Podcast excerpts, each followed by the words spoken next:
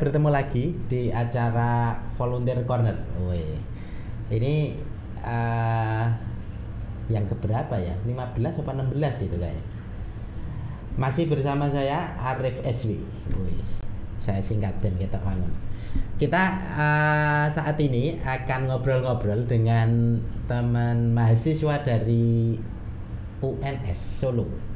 Wah, ini kebetulan uh, anu jadi volunteer di Mitra Wacana. Lalu beliaunya ini apa buat beberapa agenda ke depan. Nah, nanti kita ngobrol-ngobrol macam-macam sambil perkenalan dengan beliaunya. Namanya Mas Axel. Lengkapnya saya lupa. Nanti kita tanya Mas Axel siapa. Oke. Okay. Uh, eh, halo Mas Axel. Ya, halo juga Mas Sugeng. Uh, nyambung ya. Mas Arif ya kalau di YouTube ya namanya ya. Wah, sama aja sama aja. Oke, okay, uh, eh, di Solo siang kan? Iya. nah, iya, nah. Ya Mas kan nggak ada perbedaan waktu kita, oh, iya, kayak iya. ke Australia. Ah, oke oke. Oke, uh, kita mau ngobrol-ngobrol ini nanti Mas Axel. Nanti jenengan kira-kira mau cerita apa ini nanti? Uh, ya mungkin uh, dari awal dulu ya mungkin ya kenapa uh, uh. ya join ke Witra Wacana gitu terus uh. mungkin ke depan mau ngapain gitu boleh sih? Oh boleh boleh siap siap.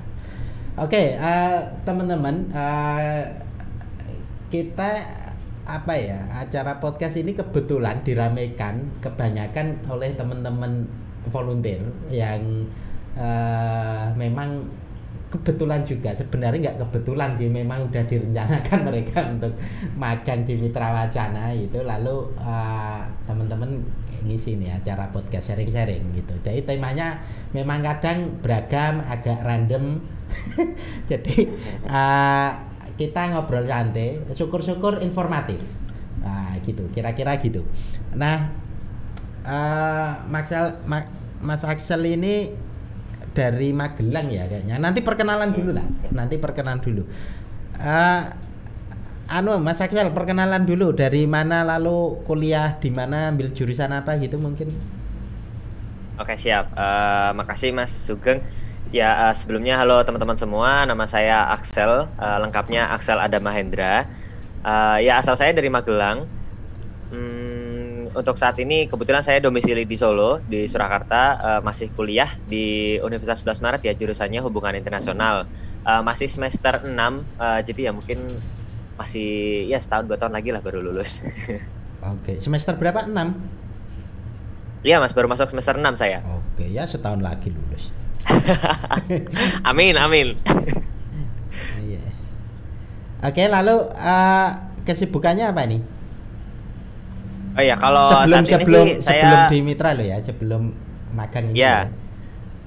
Ya, uh, kalau saat ini ya masih masih lumayan aktif ya, uh, masih aktif di kampus ya di BEM uh, Badan Eksekutif Mahasiswa di FISIP di di uh, fakultas saya sendiri.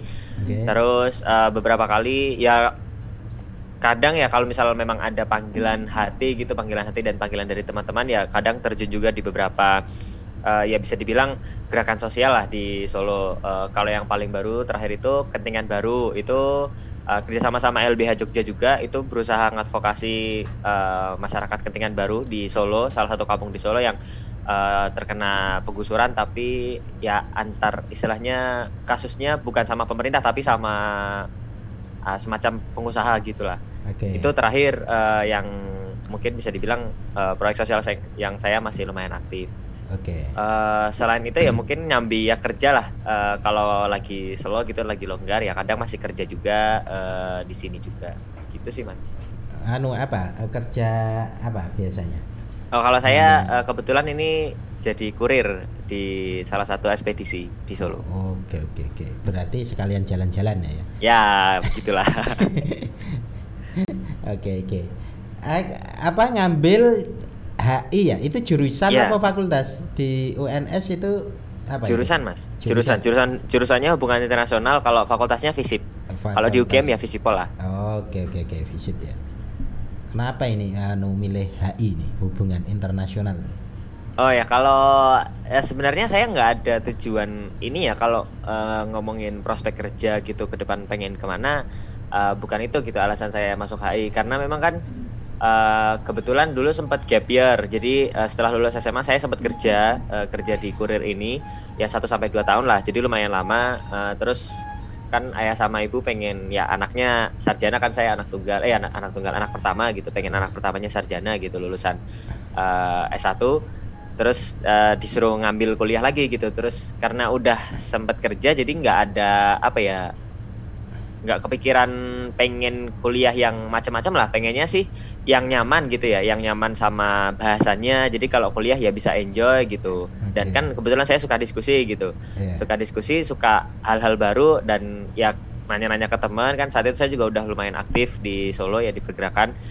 Ya salah satu salah satu jurusan yang banyak ngebahas isu tapi dikit teori. Kan kalau HI kan teorinya berkembang terus gitu. Jadi nggak ada hmm. patokan hmm. yaitu di HI jadi banyak perdebatan banyak diskusi. Makanya ya alasannya cuma itu aja nggak ada yang kayak pengen jadi diplomat lah nggak nggak nggak nggak sampai setinggi itu oke okay. ya murni karena tertarik sama isu-isu yang ada di HI aja oke okay. tapi kalau jalan nasibnya nanti jadi diplomat ya, ya oke okay, gitu ya ya alhamdulillah oke okay. Eh, Mas Axel ini sebenarnya apa uh, teman magang di Mitra Wacana ini kemarin sempat barengan yang dari Australia ya. Ada Nahyan yeah. ada Balkisa tapi di sesi akhir itu jadi uh, Nahyan Balkisa udah udah selesai. Tapi sebenarnya mereka masih nanti ada lanjut itu mereka. Uh, untuk oh. kelas bahasa Inggris itu nanti masih ada. Nanti ikut-ikut ya. Ikut-ikut lagi. Siap siap siap. Uh, nah beberapa agenda volunteer itu kan sebenarnya beragam ya. Jadi ada yang buat video pendek uh, video kampanye lalu uh, diskusi tematik beberapa itu nah nanti Mas Axel ini kira-kira mau buat agenda apa ini ke depan ini kita sampai sampai Maret ya kayaknya ya rencananya ya iya sampai Maret ya, yes. Maret. Sebenarnya fleksibel sih mas. Kalau mau diperpanjang juga saya nggak masalah insya Allah. Oke oke oke. Ya, ya administrasinya kemarin yang masuk Maret. Kira-kira ya, ya. sampai Maret nanti oke okay, diperpanjang aman.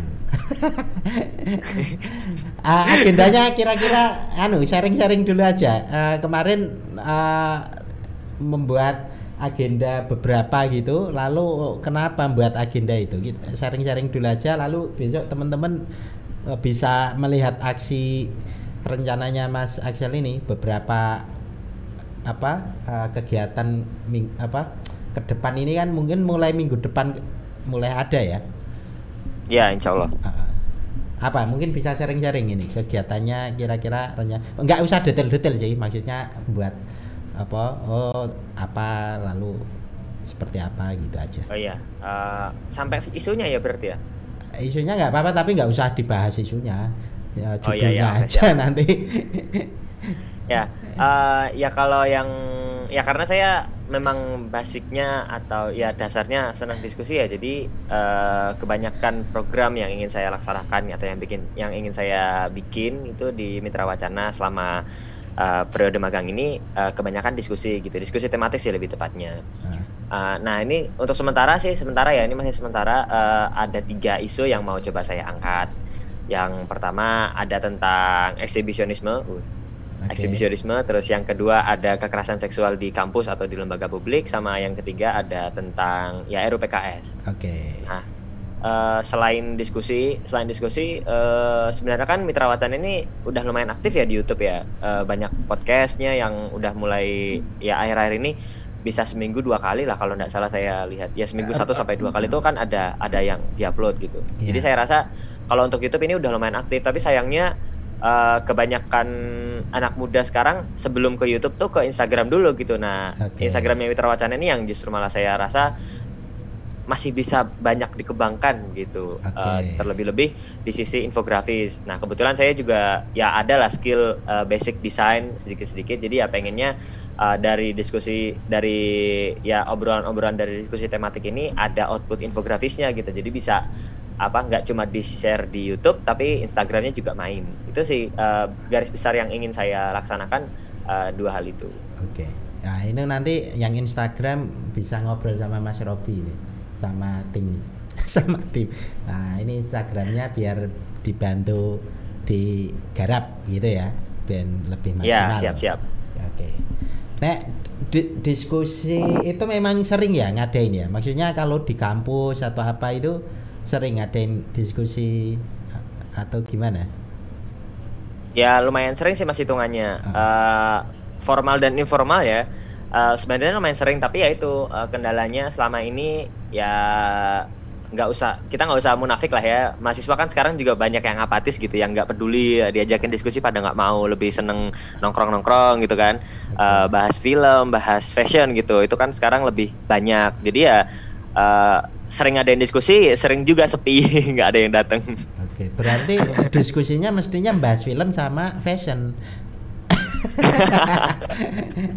ya pengennya sih gitu kalau kalau diskusinya informal sih mungkin bisa gitu ya tapi kalau kan uh, karena apa ya bisa dibilang uh, permasalahan sosial di sekitar itu kan lumayan banyak dan urgent juga untuk dibahas jadi ya kalau diskusinya tentang itu biasanya sepi oke okay.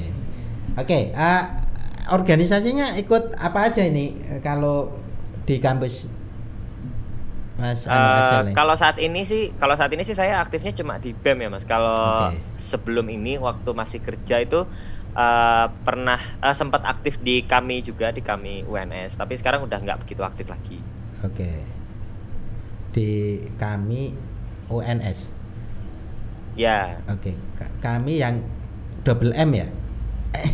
Ya, yang double M. yang double M. Oke. Okay. Siap. Uh, kalau ini apa namanya? Diskusi-diskusi itu kan sebenarnya kalau orang yang suka diskusi ya itu kan asik karena uh, kita kan ngembangin ini ya uh, apa uh, pendalaman lah isu-isu baru. Kadang kan kita mungkin tahunya oh judulnya aja lah kira-kira diskusi tapi pas yeah. ikut terlibat diskusinya awalnya mungkin uh, kita nggak ngeh akhirnya ngeh sampai argumennya baik yang mendukung atau yang berlawanan kira-kira sebenarnya apa sih kita bisa memahami dalam konteks itu ya itu menarik sebenarnya. Yeah. Nah kalau di di apa di fakultas maksudnya di apa jurusan itu memang uh, apa ya uh, namanya apa ya uh, siklus eh bukan siklus ding maksudnya ini loh uh, nuansa oh, iya. akademiknya untuk ruang-ruang diskusi itu terbuka lebar nggak? Uh, tergantung sih mas sebenarnya. Kalau misal kita uh, isu yang diangkat itu tentang hal-hal di luar kampus ya bisa dibilang ya. Nah. Isu-isu uh, sosial yang ada di Solo misal atau isu-isu yang ada di Indonesia ataupun uh, kalau di HI ya berarti isu-isu yang ada di luar negeri itu sebenarnya terbuka gitu. Tapi kalau yang dibahas udah menyentuh ranah kampus gitu, misal kayak kita bilang ya masalah UKT ya yang biasa selama ini selalu itu ya jadi jadi bahasan mahasiswa ya masalah uang kuliah, masalah kekerasan seksual di kampus itu otomatis pasti bakal langsung ada sedikit apa ya pembungkaman lah mungkin kalau kalau pakai bahasa anak-anak pergerakan. Hmm. pembatasan lah ya kita bilangnya ya pasti ada pembatasan gitu kalau misal mau ngangkat diskusi tentang permasalahan-permasalahan yang ada di kampus oh, okay. gitu sih tapi kalau isu-isu yang di luar yang coba diangkat sebenarnya ya uh, ruang-ruang diskusi ruang-ruang publik ini ya ada dan terbuka aja gitu oke okay. nah uh, karena ini menarik loh ya apa ruang-ruang kritis itu kan muncul dan terasa kan di ruang-ruang diskusi ya. Jadi mitra wacana aja namanya mitra wacana itu. Jadi dia mengembangkan ruang-ruang diskusi ngobrol itu karena membuka perspektif atau pemahaman itu nek nggak ngobrol piye kan gitu kira-kira. Yeah. Kalau kita yeah. tidak berdialog walaupun mungkin bertentangan itu ya nggak apa-apa memang berdialog gitu itu menumbuhkan ini ya uh, apa namanya pertama nek saya melihat kalau orang yang terbiasa diskusi itu dia mestinya terbiasa dengan berbeda pendapat di satu yeah. sisi. Di satu sisi itu juga mengasah orang untuk apa ya nalar kritisnya ya terasa. Oh iya ya ternyata ada pandangan kayak gini ya dengan argumen gini. Mungkin kita nggak sepakat ya nggak eh, tapi paling nggak kita oh paham bahwa tidak kacamata kuda itu loh pandangan kita semakin banyak. Speed gitu ya. Ah, ah, itu menarik itu. Nah saya menarik tadi melihat ruang-ruang diskusi di lingkup teman-teman muda mungkin mahasiswa gitu. Kalau apa ketertarikan mereka bisa jadi berkurang kalau melihat anu tadi ya eh, sekilas dari pandangan Mas Axel lagi kemungkinan kok minatnya agak kurang. Itu karena apa selain mungkin tadi tema-tema tertentu soal film fashion walaupun sebenarnya itu tetap menarik dan nggak masalah ya eh, membahas itu karena Yeah. film fashion itu pun di sisi tertentu kalau kita bisa melihat uh, titik-titik tertentu yang oh ini layak untuk didiskusikan secara kritis itu juga nggak masalah gitu itu juga Yeah. berkaitan dengan misalkan eh, karena ya banyak ya film-film itu menjadi media eh, pembelajaran selain mungkin pembodohan. Nih pembelajaran pembelajaran tapi kan menarik itu untuk didiskusikan. Pembodohannya di mana pembelajarannya di mana misalkan ya, gitu. Dan nah gimana itu? Eh, ya kalau yang saya lihat ya permasalahan utama itu eh ya kalau mungkin eh, karena biasa saya menggali dari dasar gitu ya. Jadi kita pakai premis dasar gitulah kalau premis dasar ya menurut saya ya hipotesis saya kenapa kok sekarang diskusi-diskusi mahasiswa itu sepi? Eh, yang pertama itu karena memang empati empati sosial gitu eh, rasa sosial antar mahasiswa itu menurun gitu. Jadi Eh, sebenarnya kalau kita ngomongin atau kita berbicara tentang permasalahan-permasalahan sosial gitu, eh, permasalahan-permasalahan yang ada di kampus aja lah, eh, kayak misal tentang yang tadi uang kuliah gitu. Itu kan kita berbicara tentang masalah yang dialami orang orang lain ya. Eh, kita katakanlah orang yang kondisinya entah baik secara eh, entah secara ekonomi ataupun secara sosial ada di bawah gitu. oke Nah, karena sekarang mahasiswa ini bisa dibilang ya kalau di Indonesia eh, masa mahasiswa ini masuk ke kalau di kelas sosial itu mungkin bisa dibilang menengah ke atas itu otomatis eh, karena tadi itu karena rasa empati sosial mereka itu udah mulai menurun gitu. Jadi merasa tidak punya urgensi gitu untuk berbicara tentang hal-hal yang dialami oleh masyarakat kelas bawah. Eh, ya yang mengalami yang mengalami eh, krisis sosial eh, kayak misal kalau di Solo ya sang eh, karena kan Solo juga lagi berbenah gitu ya tata kotanya sebut saja penggusuran lah. Oke. Jadi mereka nggak merasa punya urgensi untuk membicarakan hal-hal tentang penggusuran atau uh, mereka nggak punya urgensi buat berbicara tentang uh, teman-teman yang susah bayar kuliah, yang uang kuliahnya tinggi itu mereka merasa nggak ada urgensi, nggak punya empati ke arah sana gitu dan akhirnya yang jadi bahasan diskusi ya ya sesuai dengan kelas sosial mereka yaitu tadi fashion dan film gitu. oke Kalau saya melihat dari dasar sih sebenarnya itu. Tapi di sisi lain kalau kita melihat secara personal eh, ya pendekatan secara psikologis ya eh, karena saya juga beberapa kali kan tanya gitu ya eh, menanya kok nggak ingin eh kok eh, ke beberapa temennya yang istilahnya bisa dibilang saya kenal baik itulah kok nggak tertarik buat ikut diskusi ini kenapa nggak pengen coba ngobrol-ngobrol tentang masalah ini kebanyakan dari mereka itu rasa punya rasa minder gitu Hmm. jadi eh, merasa kalau nanti diskusi tapi nggak paham apa-apa, eh, nggak dikira goblok gitu lah ya bahasa kasarnya ya. Hmm. Jadi merasa minder untuk ikut join di diskusi gitu, merasa minder untuk mengutarakan pendapat. Eh, padahal kan justru ya tadi yang eh, Mas Sugeng sampaikan diskusi ini kan justru membuat kita berlatih berpikir kritis gitu ya, dan tidak ada yang salah, tidak ada yang benar gitu. Di diskusi aja banyak perbedaan pendapat gitu. Jadi Hmm. seharusnya rasa minder ini uh, dikurangi lah kalau memang ingin uh, nalar kritisnya berkembang kalau memang ingin mulai belajar hal-hal baru harusnya kan rasa minder ini yang dikurangin jadi ya ya dua hal utama ini menurut saya yang paling membuat uh, diskusi-diskusi ruang-ruang diskusi di kampus ini sepi gitu akhir-akhir ini Oke. Nah, eh, ruang-ruang diskusi itu kan sebenarnya itu khas ya, maksudnya di di ruang-ruang eh, informal sama formal mahasiswa itu kan sebenarnya itu ciri khas ya, karena eh, ya gerakan-gerakan sosial macam-macam itu mahasiswa itu kan salah satu motornya ya. Ya. Malah, pada saat ingin suatu perubahan kan mereka harus diskusi dulu itu ya Eh, nganalisis gitu ya kira-kira. Wah ini pemerintahan kayak gini. Oh ini eh, kampus kayak gini. Oh ini eh, lingkungan seperti ini misalkan.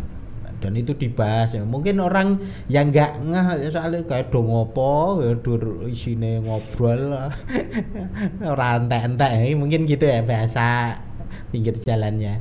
Ngobrol entek Iya. kumpul terus ya tapi ya itu ciri khas ya maksudnya eh, mengembangkan nalar meng- mengembangkan banyak apa ya pemikiran kritis sama berbagai informasi itu ya ruangnya dari situ. Nah, nah nek dulu itu kan dosen atau apa itu di satu sisi ada yang dukung ada yang enggak gitu ya. Maksudnya kadang yo kadang ada juga misalnya dosen yo males diskusi itu tapi ada yang memang Ya. dosen memang sejak awal oh, zaman kuliah ya diskusi karena eh, itu ruang-ruang pembelajaran nah, saat ini peran-peran eh, dosen itu gimana ini untuk membangkitkan apa ya ruang-ruang diskusi itu di kampus ini Eh, ya sebenarnya eh, bisa dibilang kondisinya tetap sama ya sama yang barusan Mas Sugeng sampaikan. Ya kalau dulu dosen ada yang pro, ada yang kontra gitu, ada yang dukung, ada yang tetap malas gitu tentang diskusi. Sebenarnya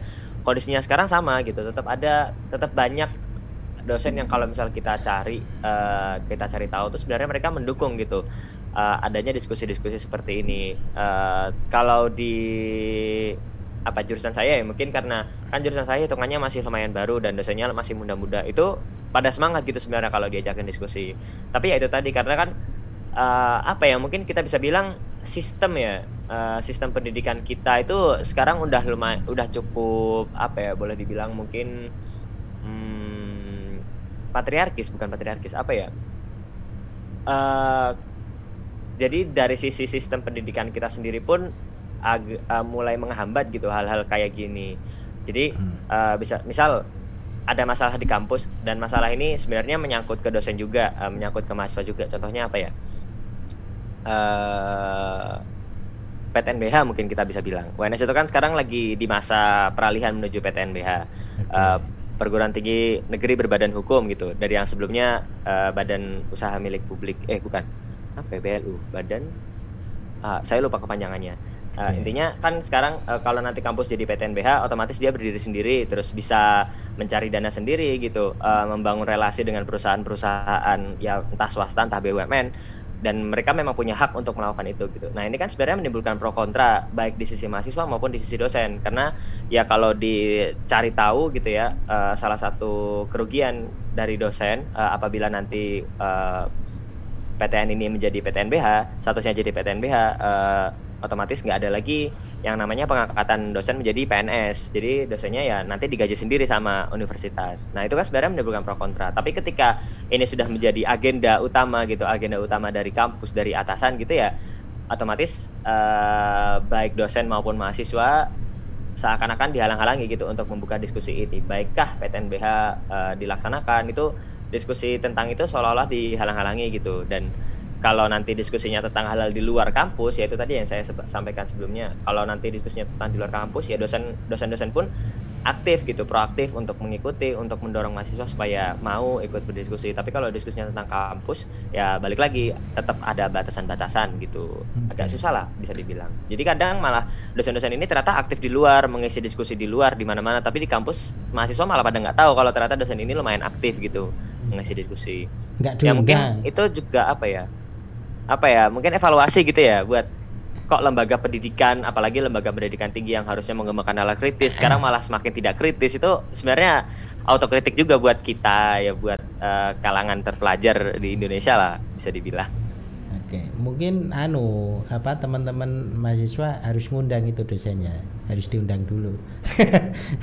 Diminta. kalau eh, ketahuan ngisi. itu loh mas Eh, kadang kan apa udah diundang tapi ya takut ketahuan gitu terus akhirnya diskusinya jadi di luar kampus bahas ngebahas kampus tapi diskusinya di luar kampus itu pun Oh. bentuknya informal kan berapa kali kayak malah kayak gitu gitu Eh, ya agak sayang sih sebenarnya ada kampus seluas itu kok eh, diskusi harus di luar Oke.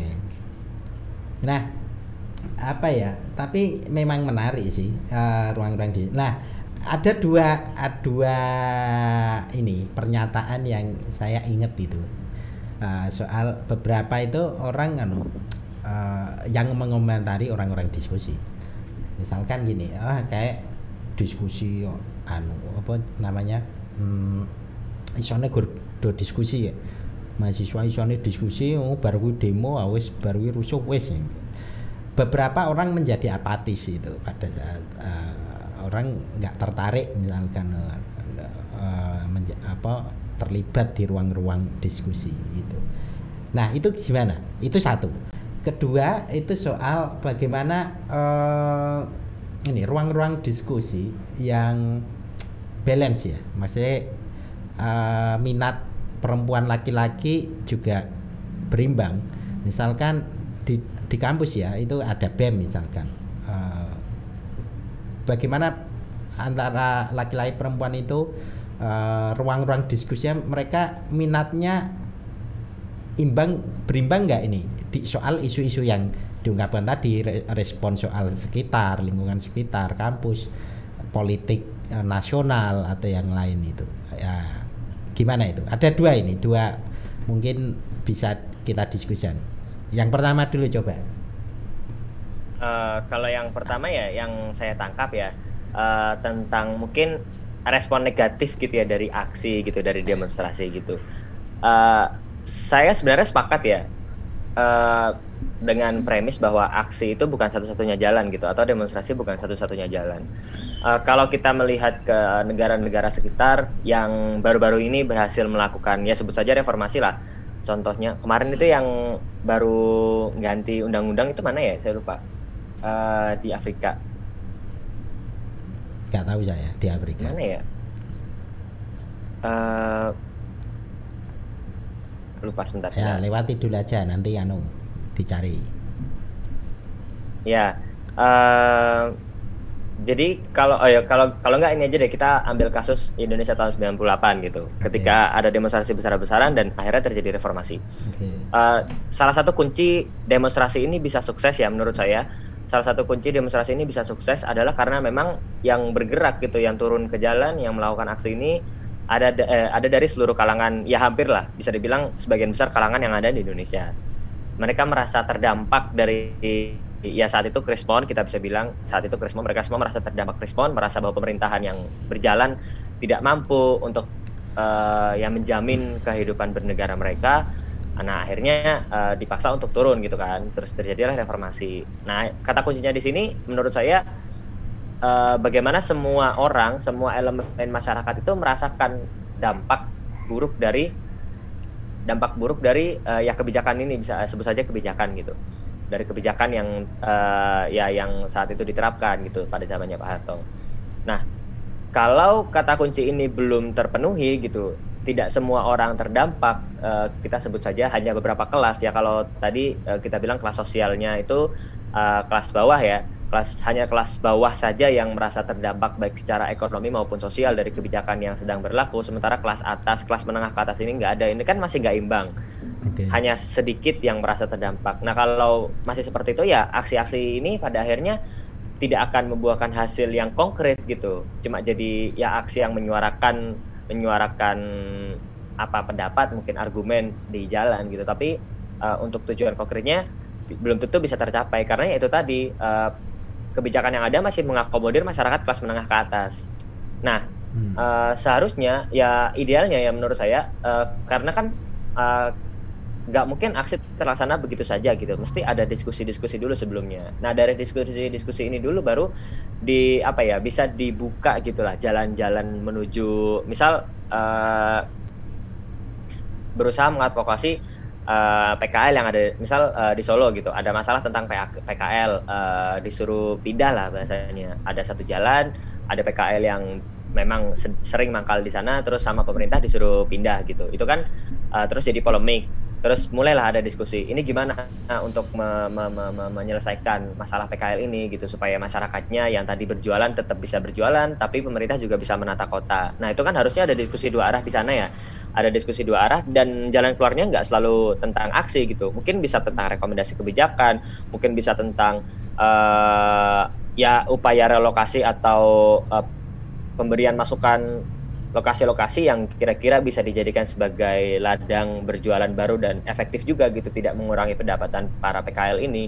Diskusi ini kan seharusnya menuju ke arah sana gitu. Nah ini yang gagal dipahami uh, masyarakat normal ya mungkin kita bisa bilang. Masyarakat awam yang tidak yang jarang yang tidak bersentuhan dengan halal ini yang tidak bersentuhan dengan ya forum-forum diskusi ini mengira bahwa pada akhirnya diskusi-diskusi yang dilaksanakan oleh mahasiswa dan PKL ini ujung-ujungnya bakal aksi bakal aksi ke uh, ya sebut saja balai kota gitu. Padahal kan kenyataannya belum tentu sampai ke sana gitu. Kalau misal nanti ada NGO-NGO yang terlibat nah kalau misal nanti memang ada dari pihak pemerintah uh, mungkin uh, legislatif daerah yang terlibat berusaha mencari jalan keluar bersama gitu. Dengan tidak melalui aksi ya mungkin mencari wilayah relokasi yang lebih baik. Seharusnya kan di situ udah selesai gitu masalahnya nggak harus sampai ke aksi. Itu sih yang pertama uh, apa ya mungkin uh, penyebabnya ya kenapa hmm. eh bukan penyebab apa ya mungkin faktor lah bisa dibilang faktor kenapa uh, aks, uh, kenapa mm, orang-orang um, awam ini melihat uh, melihat atau memberi respon negatif atau antipati sama diskusi-diskusi yang ada. Karena memang mereka ya tidak terlibat gitu dengan diskusi-diskusi ini dan ada pemahaman yang salah. Mungkin uh, trauma karena pernah ada reformasi yang sampai ya banyak kerusuhan di mana-mana. Itu yang pertama. Kalau yang kedua nah, menurut saya se kesalahan kedua, lain kesalahan oh yang di sebelum lanjut. Uh, sebenarnya ya. kan anu apa soal tidak sekedar awam ya dalam konteks tertentu itu kadang antipati atau apa itu juga muncul pada orang-orang yang dulunya suka demo juga misalkan ya, ya dulunya juga suka aksi itu kadang eh, mungkin mereka wah paling gini gini itu kadang ada obrolan-obrolan lah itu karena beragam ya beberapa kan orang uh, punya pengalaman yang berbeda gitu. yeah. nah nah ya kadang itu menjadi otokritik di satu sisi ya. Karena e, mungkin mereka ngamati misalkan ya, ya dulu aktivis mahasiswa. E, setelah itu terlibat nih di, di pemerintahan macam-macam kok orang beda nih? Mungkin kira-kira gitu ya. Yeah. dalam konteks tertentu itu kan bisa menjadi otokritik juga itu di satu sisi orang pada akhirnya antipati di titik tertentu ya kadang karena ada contohnya itu walaupun itu nggak bisa di generalisasi ya. Tapi kan namanya orang kan kepalanya isinya beda-beda ya. Kadang kan hmm. melihat suatu oh, menarik menarik kesimpulan gitu. Nah ya sebenarnya itu tantangan gitu loh di satu sisi bagi teman-teman oh, orang yang terlibat di ruang-ruang akademik entah itu pendekat yang informal maupun formal itu kadang di diskusi-diskusi obrolan pinggir jalan apa obrolan angkringan itu kadang beberapa orang kayak omongnya apa gitu kan. Maksudnya ada ruang apa semacam apa ya keraguan-raguan atau semacam ya nggak simpatik itu dengan beberapa nek orang melihat orang di padahal ya menarik yang didiskusikan gitu orang yang diskusi itu menarik lalu ya cerdas misalkan. Cuma kadang orang sudah nggak tertarik dengan melihat mungkin pengalaman dia dengan kasus yang lain tapi di dipukul rata dengan itu. Nah, ya itu tantangan di satu Itu nanggapi itu. Jadi sebenarnya tidak juga dalam konteks awam tadi sebenarnya beragam ya. Maksudnya awam dalam konteks orang yang mungkin nggak belum dalam. Tapi beberapa ada yang memang malah orang dulunya juga suka terlibat demo aksi macam-macam uh, sekarang tanggapannya bisa berubah karena mungkin dukungan politik atau apa ada kepentingan ya. macam-macam nah itu ya itu tadi. Ini soal pada akhirnya uh, beragam tidak sekedar soal awam tapi soal kepentingan. Nanggepi yang itu tadi sebenarnya. Mungkin monggo lanjut Ya, uh, ya itu apa saya sepakat sih mas sebenarnya. Itu uh, bisa dibilang mungkin autokritik buat teman-teman yang apa ya yang melaksanakan diskusi ini ya teman-teman yang suka diskusi ini ya. Ya kalau kita sebut ya sekarang itu bahkan ada kayak semacam apa idiom lah mungkin di kalangan mahasiswa.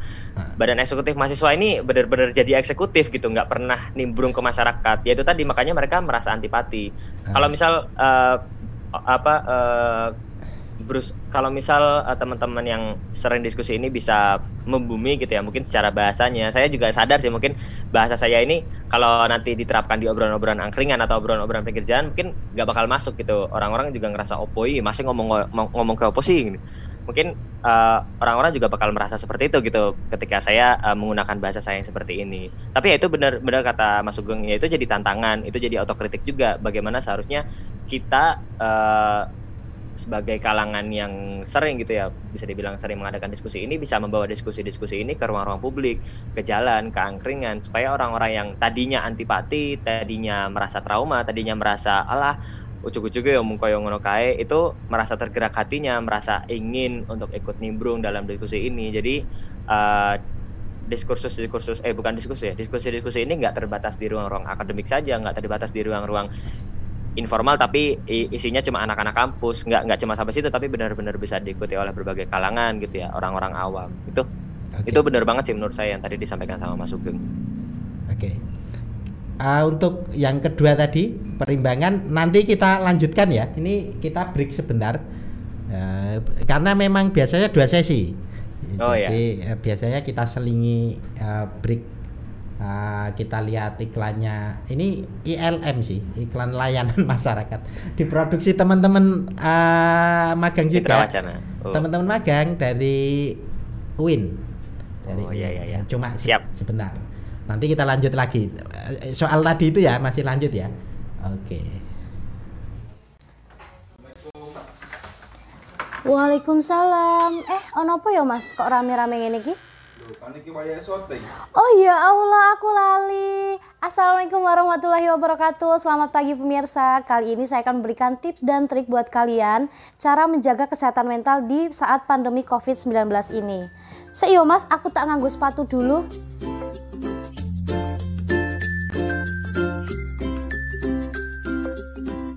Teman-teman tahu nggak sih menjaga kesehatan mental pada saat pandemi COVID-19 ini sangat penting loh.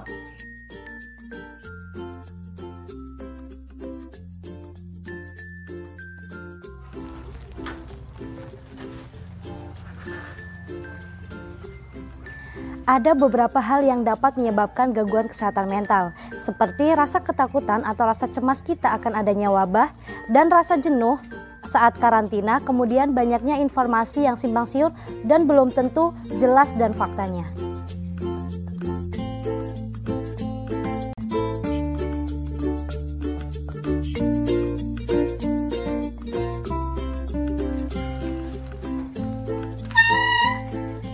Jarang itu semua dapat mengganggu kecemasan serta mengganggu kesehatan fisik dan mental. Nah, apa aja sih langkah-langkah yang harus dilakukan untuk mengatasi kesehatan mental pada saat COVID-19 ini? Yuk ikutin terus!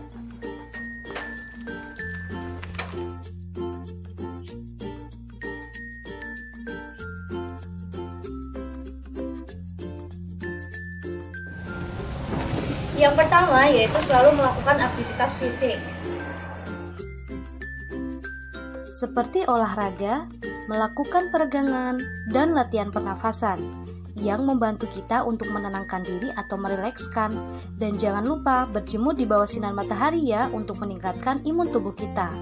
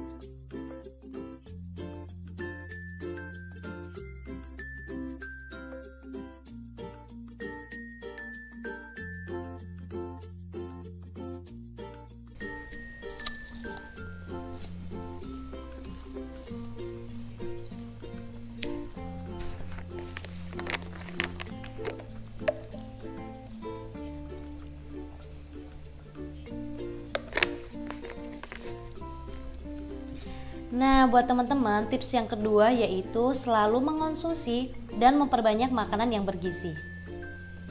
Asupan nutrisi yang cukup juga dapat menjaga kesehatan mental loh, baik secara langsung maupun tidak langsung.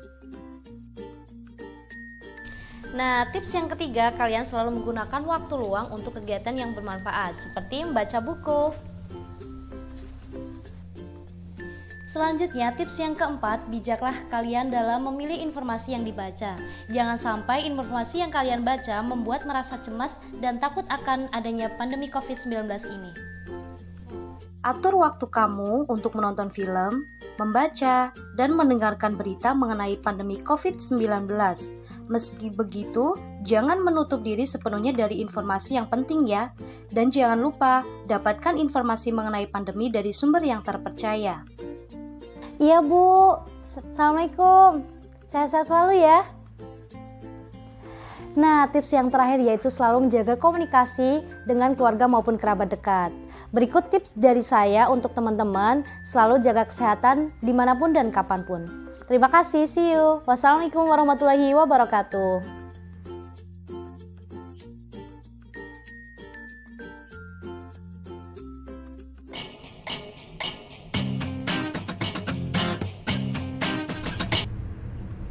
Oke, kita bertemu lagi bersama saya Arif SW dan Mas Axel. saya itu mau nirokke suara radio kaya Mas Robi yang penyiar radio susah ya ternyata. uh, lanjut Mas uh, Axel.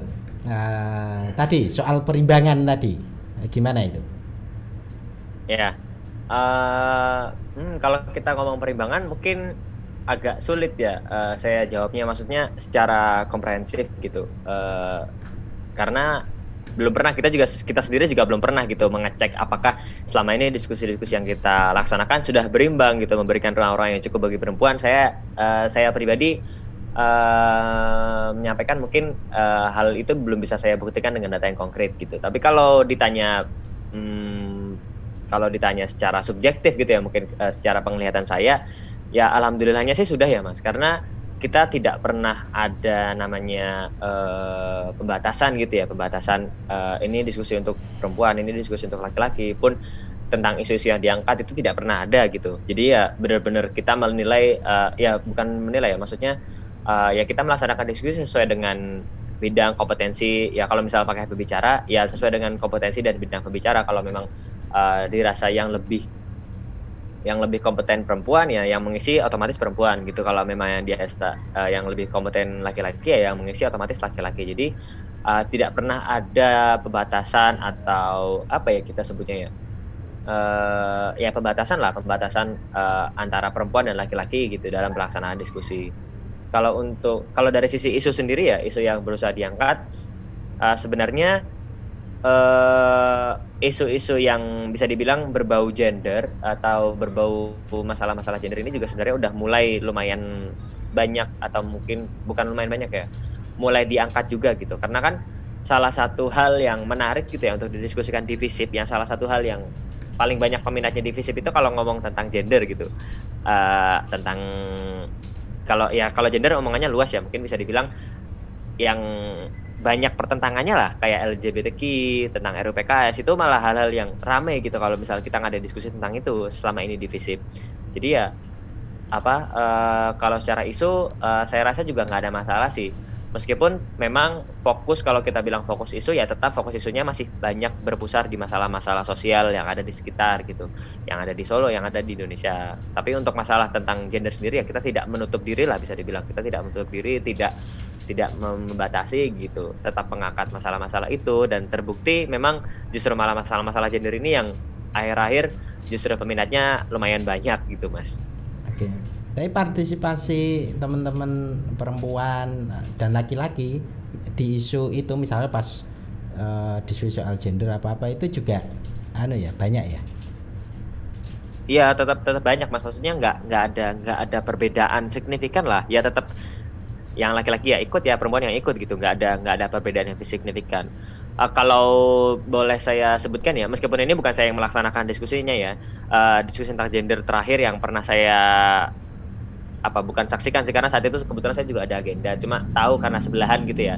Itu lupa saya dilaksanain sama uh, program studi ilmu komunikasi kalau nggak salah. Itu ngangkat tentang LGBTQ tapi uh, fokus atau bukan fokus apa ya spesifiknya tentang apa saya kurang begitu paham. Nah itu pembicara yang hadir pun bahkan uh, coba uh, dicarikan uh, teman-teman yang memang ya bisa dibilang uh, dari teman-teman yang gay gitu itu malah apa pernah gitu uh, teman-teman ilkom kalau nggak salah ya itu mengundang terus apa ada diskusi gitu di, di lingkungan kampus gitu di dalam di dalam visip di aula itu ada pernah malahan diskusi-diskusi yang kayak gitu dan itu peminatnya lumayan rame kalau nggak salah ruangannya itu sampai full gitu okay. sayang saya nggak ikut karena memang ada agenda di sebelah oh iya ya menarik berarti nah yeah. Iya.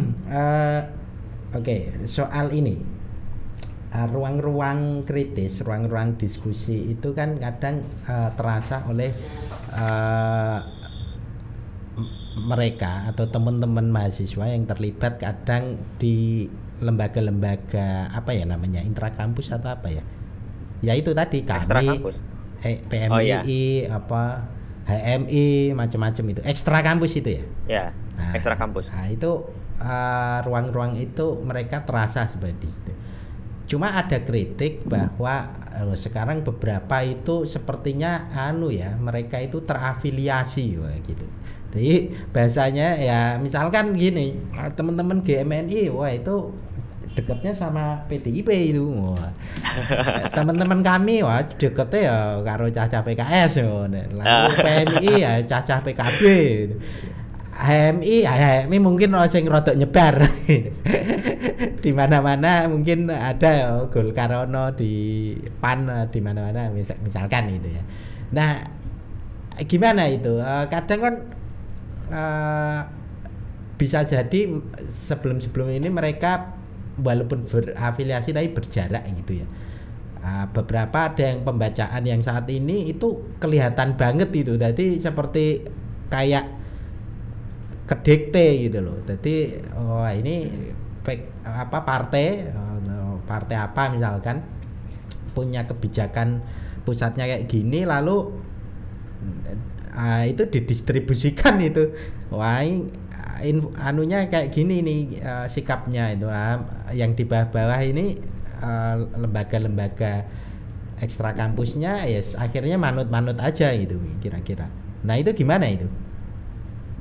Uh, hmm, saya tidak ini ya tidak ma tidak ingin apa ya berusaha menyangkal gitu ya. Karena uh, rasa-rasanya ini juga udah jadi semacam apa rahasia publik gitu lah ya. Kalau orang-orang yang pernah ada di posisi saya atau pernah ngobrol sama teman-teman yang aktif di kalau kalau kita sebutnya sekarang ormek ya organisasi mahasiswa ekstra kampus ya. Hmm. kalau pernah uh, ngobrol atau pernah berkecimpung di dunia teman-teman ormek ya banyak gitu. Memang dari mereka yang berafiliasi dengan politik praktis lah dengan partai-partai politik.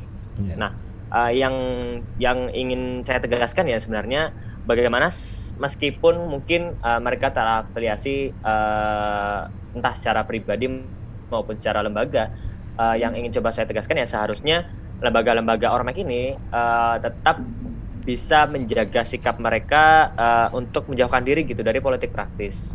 Uh, contoh menarik suara gitu, uh, iya membantu mencarikan suara ketika pemilu segala macamnya. Itu menurut saya itu adalah hal yang benar-benar tabu dan salah gitu dilakukan oleh organisasi mahasiswa ekstra kampus atau ormek-ormek ini.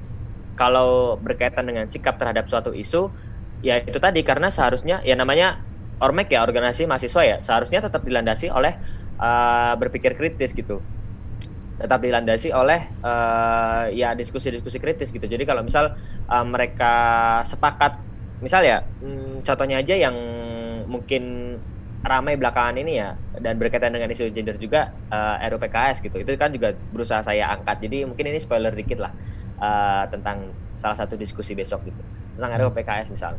Uh, rancangan undang-undang perlindungan kekerasan seksual. Nah itu kan uh, di faksi-faksi di DPR sendiri udah jelas ada pro kontra ya dan hmm. salah satu yang kontra yang bisa dibilang paling kencang lah menyuarakan kontra gitu sampai akhirnya PKS ini eh, RUU PKS ini dikeluarkan dari uh, prolegnas tahun 2020 ya apa 2019 itu uh, ya PKS sendiri gitu Partai Keadilan Sejahtera. Nah itu hmm. ketika ketika sikap dari PKS ini kontra terhadap RUU PKS dan akhirnya uh, bisa dibilang salah satu lembaga yang terafiliasi dengan dia ya kami gitulah ya kita sebut saja itu uh, juga kontra seharusnya kontranya mereka itu dibuktikan dengan landasan akademis gitu dibuktikan dengan uh, ya kajian-kajian akademis gitu bukan berdasarkan apa ya uh, bukan berdasarkan uh, sikap dari partai politik yang mereka berafiliasi gitu kalau memang mereka berafiliasi. Jadi kalau misal mereka bisa membuktikan kenapa kontranya mereka itu dengan landasan akademik dengan ya dengan landasan akademik ya kita uh, sebut dengan landasan akademik ya saya rasa itu fine fine aja gitu malah itu bisa membuka eh, diskusi-diskusi baru gitu. Misal uh, kalau misal nanti teman-teman mungkin ada teman-teman HMI dan GMNI yang pro sama RUPKS terus teman-teman kami kontra sama RUPKS, ya justru itu bisa jadi bahan diskusi gitu. Kenapa pro, kenapa kontra, ada masalah apa gitu. Kemudian berusaha dipecahkan. Karena kan uh, saya rasa baik lembaga-lembaga uh, ini semua sadar gitu bahwa uh, pelindungan kekerasan seksual ini suatu undang-undang yang urgent gitu dan dibutuhkan oleh Indonesia saat ini mengingat banyaknya kasus kekerasan seksual. Tapi ketika mereka berhenti gitu, sikap mereka hanya sebatas sikap, tidak dibuktikan dengan landasan kritis, tidak dibuktikan dengan landasan akademis, nah itu baru salah gitu menurut saya. Itu baru salah jadi kabur gitu batasan antara mereka dengan parpol itu jadi kabur. Dengan adanya landasan akademik yang mereka bikin sendiri kan mereka jadi jelas ya punya landasan punya batasan sendiri gitu sejauh mana mereka kontra apa alasan mereka kontra itu kan malah jadi jelas. Itu sih mas kalau menurut saya. Jadi kalau mau kalau memang ya karena kan afiliasi ini juga kita nggak bisa buktikan secara akademis ya. Yeah. kalau memang mereka ber, berafiliasi ya silakan afiliasi itu cuma sampai di tahap eh cuma sampai di taraf pribadi lah mungkin bisa dibilang uh, misal ada satu anggota yang terafiliasi dengan partai politik ini. Tapi kalau secara lembaga, ya kalau secara lembaga ya silahkan balik lagi uh, memiliki landasan akademik, dibuktikan dengan landasan akademik. Karena kan bagaimanapun mereka tetap organisasi mahasiswa yang berdasarkan dengan pikiran kritis, dengan diskusi kritis. Gitu sih Mas kalau menurut saya. Iya. Ya sebenarnya soal apa afiliasi ini ya soal akademis apa enggak ya sebenarnya kalau mau di riset ya bisa aja tapi maksud saya itu uh, istilahnya observasi awal pun ya atau basis kita ngobrol-ngobrol ya dengan teman-teman kalau misalkan Mas Asal punya teman dari GMNI, HMI, kami macam-macam obrolan paling apa ya istilahnya permukaan pun akan muncul oh ya afiliasi teman-teman oh, anunya di sini anunya di sini. Itu muncul itu kira-kira. Walaupun bisa jadi nggak semua ya dalam konteks tertentu beberapa ya dia ikut organisasi apa tapi enggak alhamdulillah. Enggak enggak enggak terlibat uh, aktif malah di partai ABC tapi ya itu tadi uh, banyak orang melihat uh, secara faktual sebenarnya memang ya agak susah disangkal gitu boleh dikatakan gitu. Teman-teman itu afiliasinya sangat jelas gitu. Nah sebenarnya nggak masalah ya dalam konteks saya sih sebenarnya nggak masalah soal itu. Tapi bagaimana nalar kritisnya itu tadi sebenarnya poinnya uh, ya. yeah. poinnya di situ. Uh, poin ini uh, karena kalau di direct ya uh, istilahnya isu macam-macam kemudian akhirnya wis manut karena senior senior mereka pada di memegang posisi ya itu jadi repot. Walaupun sebenarnya oleh ini dibahas diskusi belum selesai pokoknya harus mendukung ini ya, ya itu atau menolak ini ya itu agak-agak repot ini. Dan itu terjadi tidak hanya satu organisasi ya. Itu bisa dicek di kasus-kasus tertentu beberapa itu teman-teman yang terlibat di organisasi ekstra kampus tadi mungkin uh, sangat vulgar. Entah menolaknya atau mendukungnya sesuai uh, yeah. apa ya senior senior mereka lah yang di posisi posisi atas itu. Di satu sisi mungkin ada yang wah ini harus anu ini menjaga jarak ini. Ya caranya gimana? Ya nggak berkomentar. Oke lah kita nggak dukung nggak nolak tapi kita nggak mau merespon. Jadi ya wes lah agak agak cenderung aman itu. Untuk isu ini kita uh, ini aja. Apa ambil aman gitu ambil ya? ambil aman cenderungnya nggak nggak merespon. Ya itu politik ini ya. Maksudnya uh, nalar ini ya. Apa istilahnya? Karena model afiliasi itu tidak sekedar kedekatan struktural ya. Itu kedekatannya juga psikologis ini. Apa psikologis uh, apa ya ya mungkin anu ya senioritas dalam arti yang bukan kayak senioritas yeah. di apa tentara macam tapi link jaringan yang memang sudah mereka terikat sejak di awal itu nah itu menarik ini berkaitan soal ininya ya soal ruang-ruang diskusi bagaimana nalar kritis uh, bersikap kritis itu terbangun tapi di titik tertentu itu mestinya terasa di mahasiswa jadi malah nggak kurang terasa karena faktor-faktor itu. Nah, itu poinnya di situ sebenarnya gitu. Ininya Mas Axel.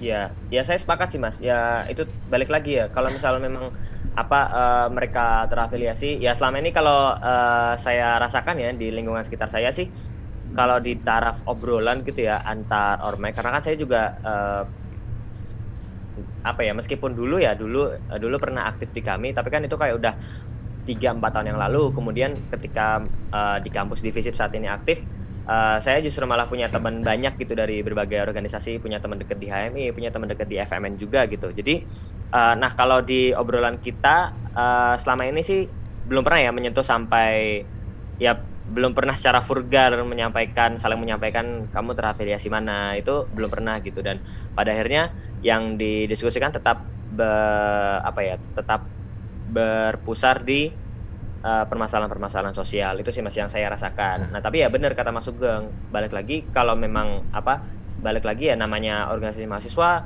ya harusnya yang jadi landasan uh, meskipun ada afiliasi dengan seniornya, meskipun ada apa ya mungkin kita bisa bilang perintah gitu ya, maklumat gitu dari seniornya, ya yang tetap dikedepankan ya harusnya uh, landasan akademiknya gitu, nalar kritisnya yang tetap dikedepankan. Jangan sampai uh, batas antara nalar kritis dan maklumat senior ini jadi kabur gitu terus seakan-akan uh, organisasi-organisasi mahasiswa yang harusnya kencang bahas isu jadi malah cuma ambil aman terus ya diem-diem aja manut sama senior gitu kan sangat disayangkan. Gitu sih mas kalau menurut saya. Iya. Ya itu uh, uh, ruang-ruang itu sebenarnya uh, sebenarnya nggak masalah karena ruang-ruang organisasi ekstra kampus itu kan sebenarnya terkenal uh, melatih ruang ruang-ruang kritis sebenarnya. Dulu-dulu juga gitu Yeah. Nah, repotnya itu beberapa obrolan teman-teman apa ya akhir-akhir nih ya, mungkin nggak semua maksudnya obrolan itu melihat wah ini kok anu ya kelihatan sekali ini afiliasi jadi di isu-isu tertentu yang berkaitan dengan mereka wah ini ya itu tadi ada yang secara vulgar menolak mendukungnya itu kelihatan sesuai anunya. Atau aman ya enggak nggak berkomentar lah kira-kira gitu. Nah aksi liane aksi ya nggak melu aksi kira-kira gitu. Adanya gitu. Tapi oke okay lah itu dinamika ya di ruang-ruang apa uh, mahasiswa juga gitu. Nah saya melihat gini apa uh, apa namanya saat ini eh, ruang-ruang kritis ruang-ruang diskusi itu uh, bisa nggak? Ini sedikit agak uh, anu uh, beda beda alur. Soal pemanfaatan media digital. Dalam konteks tertentu tadi berkaitan oke okay, dulu cara-cara konvensionalnya ya mereka ngumpul diskusi lewat uh, apa misalkan di BEM ya di sekrenya atau mungkin di mana gitu. Lalu sekarang mungkin ruang-ruang itu mungkin di kafe, mungkin di warung. Lalu mungkin juga saat ini ruang-ruang digital sangat masif misalkan dipakai itu. Nah itu uh, gimana uh, untuk ya sebenarnya ruang-ruang diskusi untuk teman-teman muda saat ini sebenarnya kalau sebelumnya dilihat kok kayaknya daya minatnya kurang atau apa dengan mulainya pergeseran ke dunia digital pakai zoom pakai macam-macam itu uh, itu gimana ini trennya? Apakah ruang-ruang diskusi ini menjadi menarik eh, menjadi apa ya bagi teman-teman muda lain wah kayaknya sekarang ikut diskusi lebih simpel lah ikut gitu ya. Mungkin nggak aktif tapi paling nggak saya tahu isunya atau apa. Nggak perlu kan nek pakai zoom nggak aktif-aktif banget ya apa gitu. Tapi dengerin itu. Lalu pilihannya banyak gitu sebelum kita apa tutup uh, sesi ini mas mungkin bisa komen dulu soal itu. Ya Um, ya sudah jelas ya mas kalau kita bilang karena saat ini eranya sudah mulai bergeser ya terutama karena covid uh, jadi ada kayak semacam percepatan digitalisasi semua beralih ke digital uh, tatap muka segala macam sekarang digital. Jadi ya mau nggak mau ya kita juga apa ya uh, saling berkejaran lah. Kita juga berlomba-lomba supaya bisa segera mengakomodir uh, era baru ini. Diskusi-diskusi uh, banyak pindah ke online terus uh, bagaimana cara menggait uh, partisipasi mahasiswa lain, menggait partisipasi publik juga lewatnya tetap media online. Itu uh, sudah jelas salah satu hal yang sangat berusaha dilaksanakan saat ini gitu. Kalau mungkin apa ya yang saya rasakan ya karena sebagai salah satu pelaku ya itu tadi karena mungkin uh, di awal saya sempat menyinggung kalau uh, alhamdulillah saya ada sedikit basic skill di desain terus karena memang ya itu diperlukan gitu di era sekarang ini uh, pembuatan infografis itu satu hal yang benar-benar urgent gitu dan harus ada bagaimana kita bisa menyampaikan satu isu ke masyarakat yang menarik biar mereka mau ya biar mereka tertarik dulu lah sama isu itu ya salah satunya dengan membuat uh, berbagai macam infografis gitu. Itu yang pertama sih yang saya rasakan. Terus uh, dari biasanya ya kalau selama ini dari infografis yang sudah dibuat uh, setelah masyarakat ini setelah publik lah publik setelah publik ini tertarik baru bisa kita laksanakan diskusi. Meskipun memang uh, evaluasinya lah ya evaluasinya dari diskusi online ini ya itu tadi seperti yang masuk ke udah sampaikan. Banyak yang nggak aktif dan sekedar nimbrung-nimbrung aja majang foto majang foto profil terus nanti kalau misal udah sesi dokumentasi baru pada on cam terus foto bareng terus udah gitu ya memang uh, kendalanya uh, saat ini saya rasakan memang seperti itu. Jadi ya uh, kalau diskusi online dilaksanakan ya otomatis partisipasi langsungnya ya. Maksudnya uh, keberjalanan diskusinya nggak nggak seramai kalau misal uh, dilaksanakan secara offline. Di sisi lain, salah satu sisi positif gitu dari pelaksanaan diskusi uh, uh, pelaksanaan diskusi secara online yang jelas adalah kita bisa mengakomodir pembicara-pembicara yang dari luar gitu yang dari Jakarta itu sekarang uh, biaya untuk mengundangnya dalam suatu diskusi uh, otomatis jauh lebih terjangkau ya karena mereka hanya ya modal kuota lah kita bisa bilang modal kuota kamera laptop dah selesai. Kita bisa ngundang ya siapa pun lah yang ingin diundang uh, Pangeran Sihaan atau ya siapa pun lah ya uh, yang saat ini uh, digandrungi sama anak-anak muda. Itu mungkin salah satu sisi positifnya kita jadi bisa mengundang orang-orang yang dianggap uh, cukup mumpuni secara kompetensi keilmuan, secara kompetensinya dia terhadap suatu isu uh, dengan mudah, dengan murah dan ya bisa disaksikan juga oleh lebih banyak orang karena kan ya tinggal lewat HP udah bisa nonton gitu, udah bisa ngelihat siapa sih yang ngisi diskusinya. Uh, gitu sih mas yang saya rasakan saat ini. Jadi ya tetap ada plus minusnya lah uh, bisa dibilang. Oke. Okay. Oke Mas Axel, sepertinya kita sudah satu jaman ya kurang lebih ya. Menarik. Jadi nggak kerasa ya ternyata. Uh, dan sebenarnya kita nggak merencanakan tema diskusi ya, tapi maksudnya kita ngobrol diskusi tema diskusi. tapi menarik itu karena ini apa ya ruang-ruang apa ya dinamika anu apa ya pembelajaran itu ya salah satu ruangnya di situ dan kita ngobrolin soal itu. Nah, mungkin uh, sebelum ini Mas, sebelum kita tutup mungkin kesimpulan atau apa? Oh, sebenarnya nggak perlu kesimpulan ya nggak apa-apa, tapi mungkin anu terakhir ininya uh, yang kalau ada yang ingin uh, disampaikan. Mungkin ini aja ya, apa ya? Uh, kalau saya boleh nitip pesan-pesan mungkin buat teman-teman ya mungkin teman-teman muda yang dengar uh, perbincangan kita pada siang hari ini mungkin ya boleh ya mas ya ah, boleh boleh ya uh, ya kalau dari saya pribadi uh, tetap seperti yang saya sampaikan di awal ya uh, diskusi itu manfaatnya banyak gitu uh, selain kita berusaha mencari jalan keluar dari suatu permasalahan ya bisa juga dari diskusi ini kita mengasah nalar kritis kita mengasah kemampuan berkomunikasi kita gitu.